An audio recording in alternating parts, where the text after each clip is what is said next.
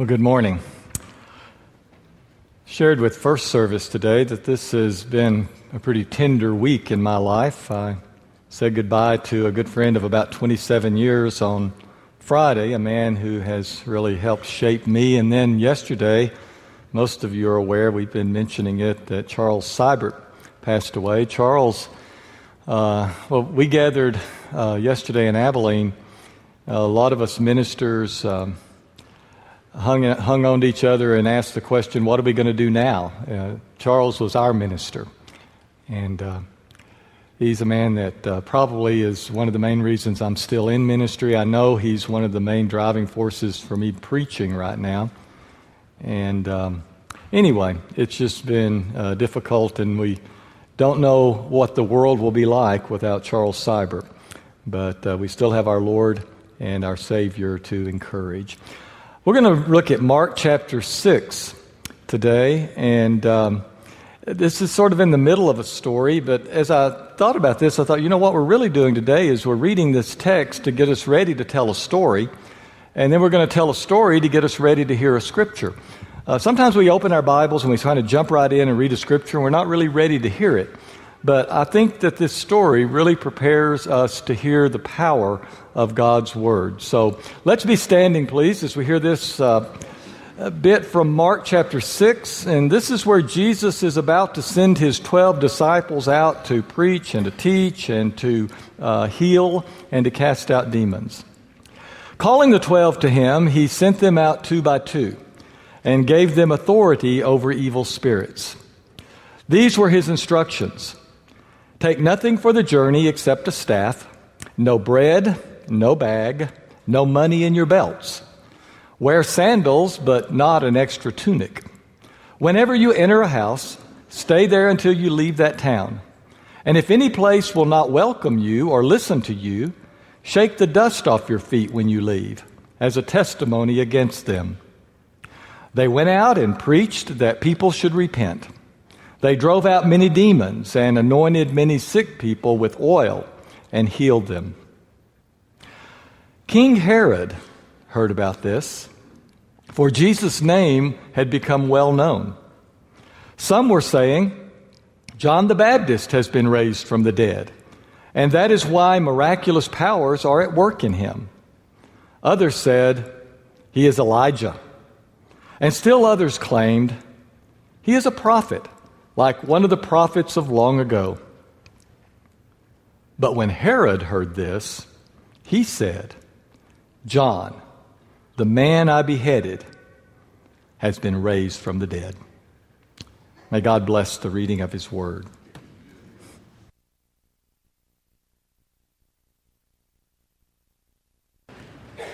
Sir Arthur Conan Doyle, the man who gave us Sherlock Holmes, was a great practical joker, or so the legend goes.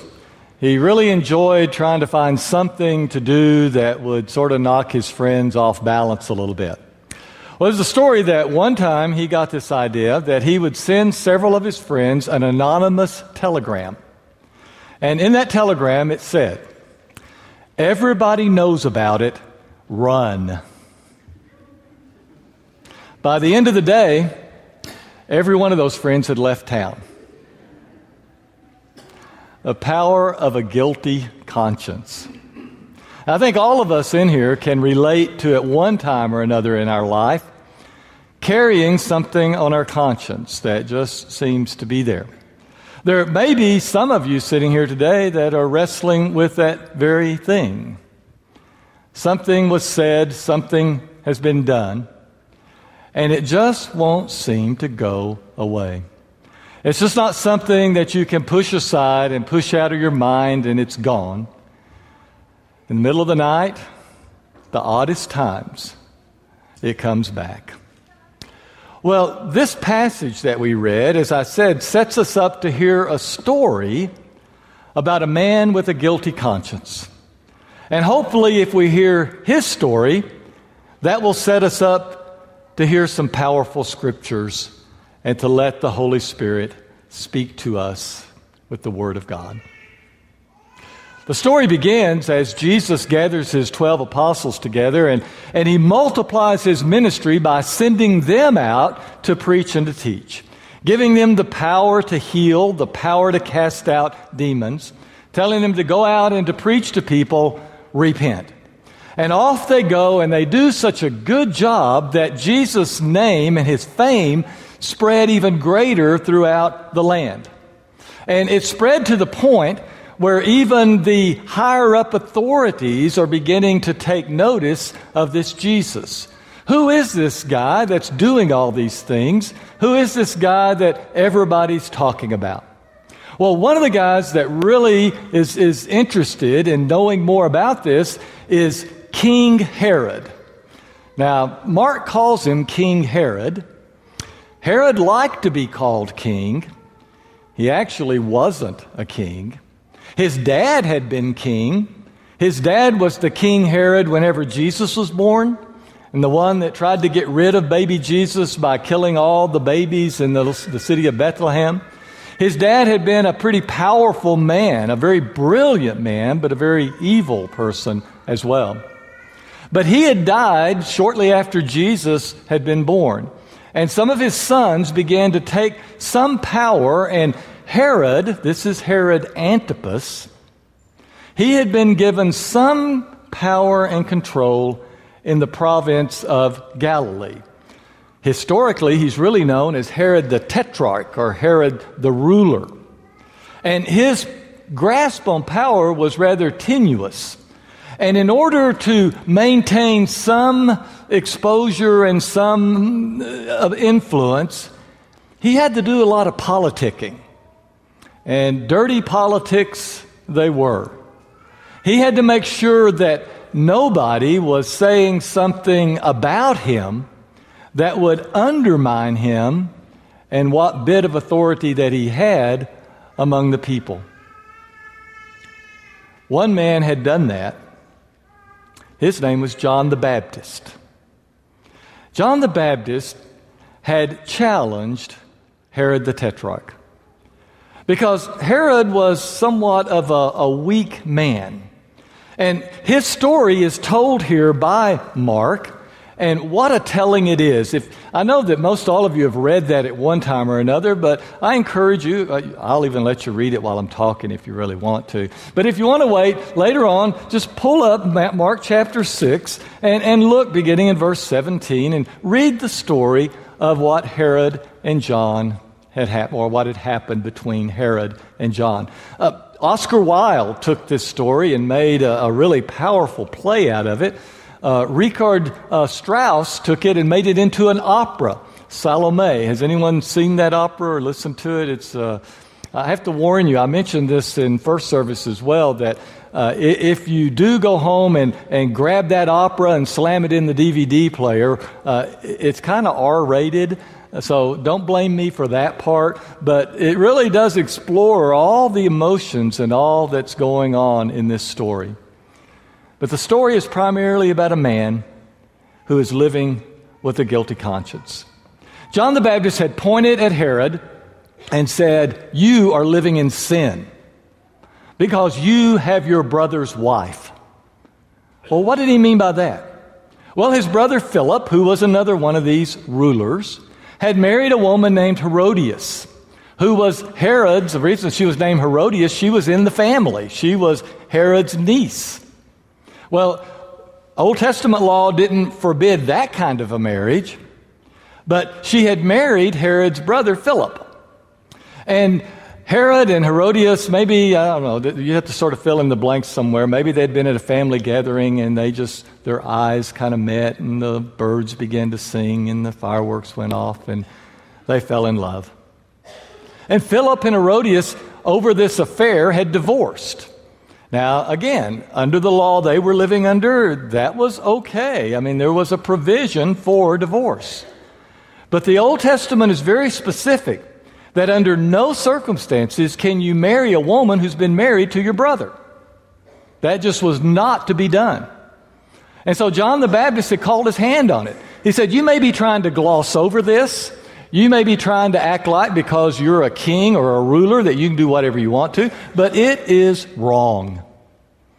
Well, Herod was the kind of guy, if we read through the, or around and in, in between the lines, that he, he kind of vacillated. And it seems like he was pretty convicted that what John was saying was right. Herodias, on the other hand, was furious. How dare him do this? How dare him ruin her reputation like this? How dare him go around saying stuff like this about her and Herod in public? So she pushed Herod to have John arrested. And Herod agreed to that. He arrested him, put him in prison down in one of his fortresses down east of the Dead Sea, which is interesting because that's really not the area that he was in control of, but he did have a castle or a fortress down there. And he put John in there, and he would sometimes call for John and have a conversation with him. And it says in the Bible that when he did that, he was greatly perplexed. John confused him.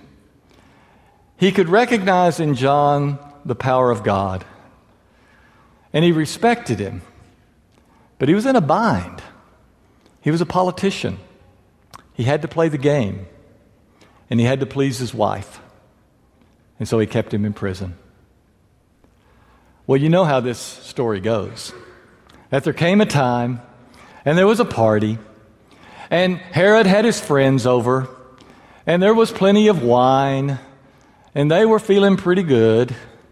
And somehow, the entertainment ended up being Herodias' daughter. Now, the Bible doesn't tell us her name, but Josephus does, that her name was Salome.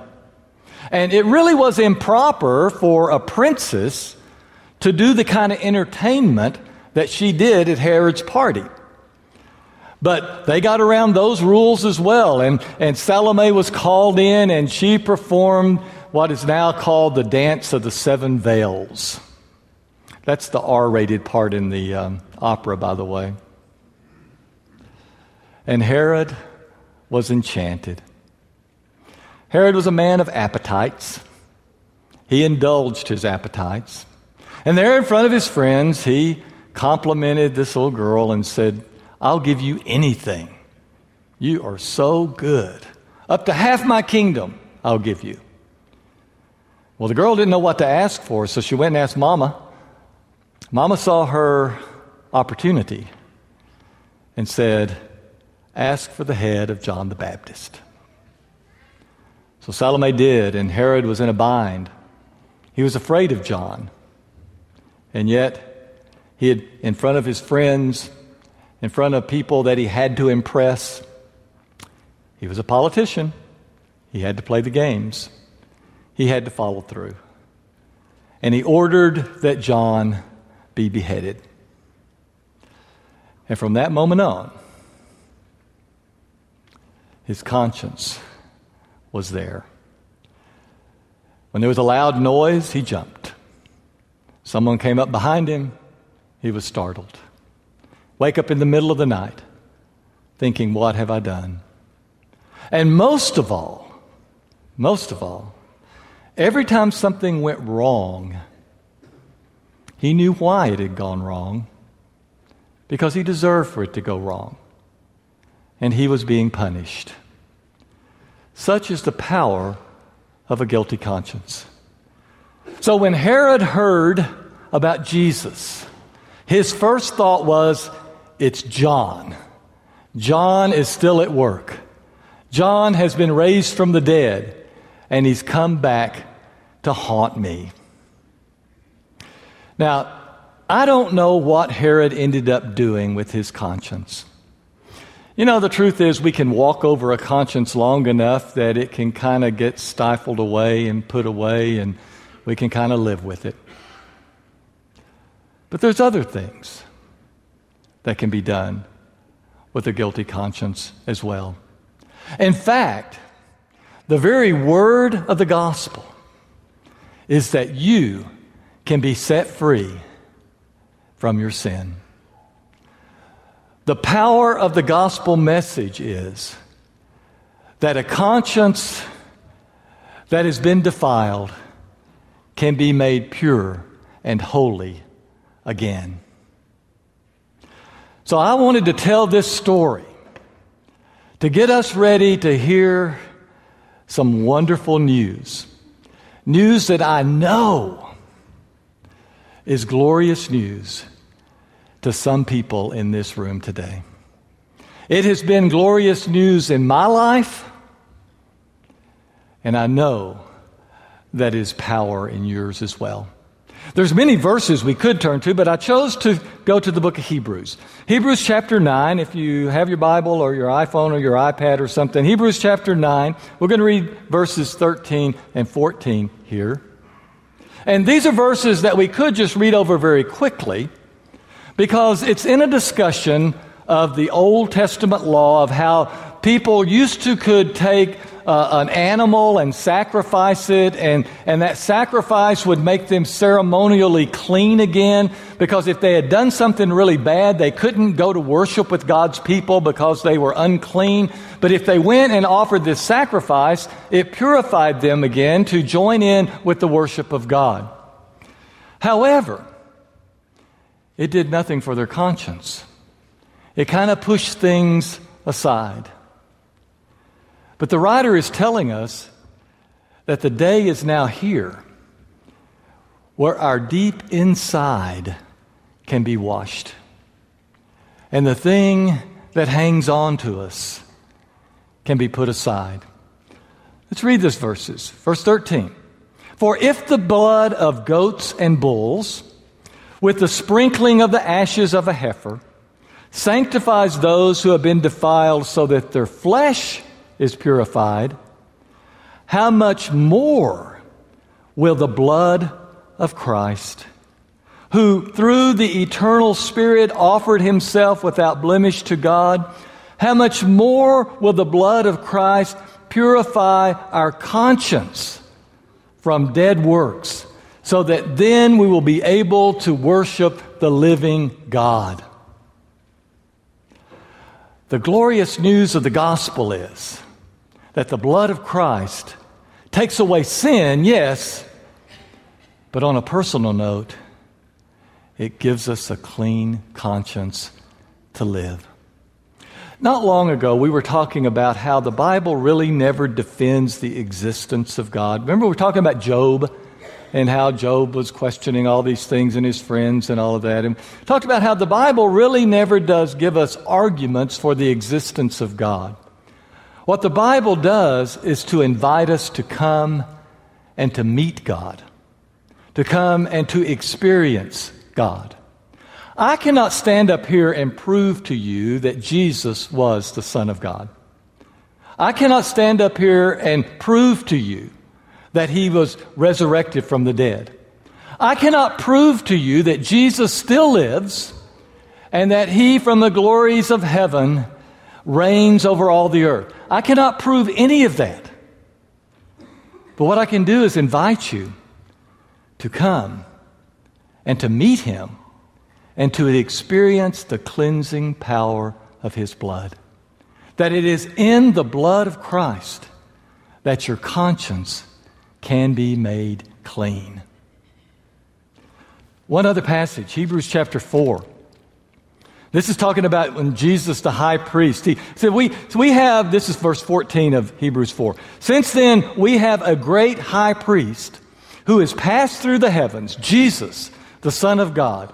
Let us hold fast to that confession. Let us hold fast to the confession that He is the Son of God. Let us hold fast to the confession that He is Christ. Let us hold fast to the confession that He has power in our lives today. For we do not have a high priest who is unable to sympathize with our weaknesses. We, we don't have a high priest who's just looking at us and saying, Shame on you. How could you do that? I just don't understand why you would even think that. I don't understand why you would ever do that.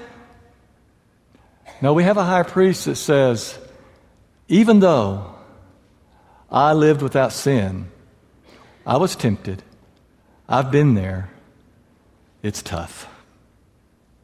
We do not have a high priest who is unable to sympathize with our weaknesses, but we do have one who, in every respect, has been tested as we are, yet he didn't sin.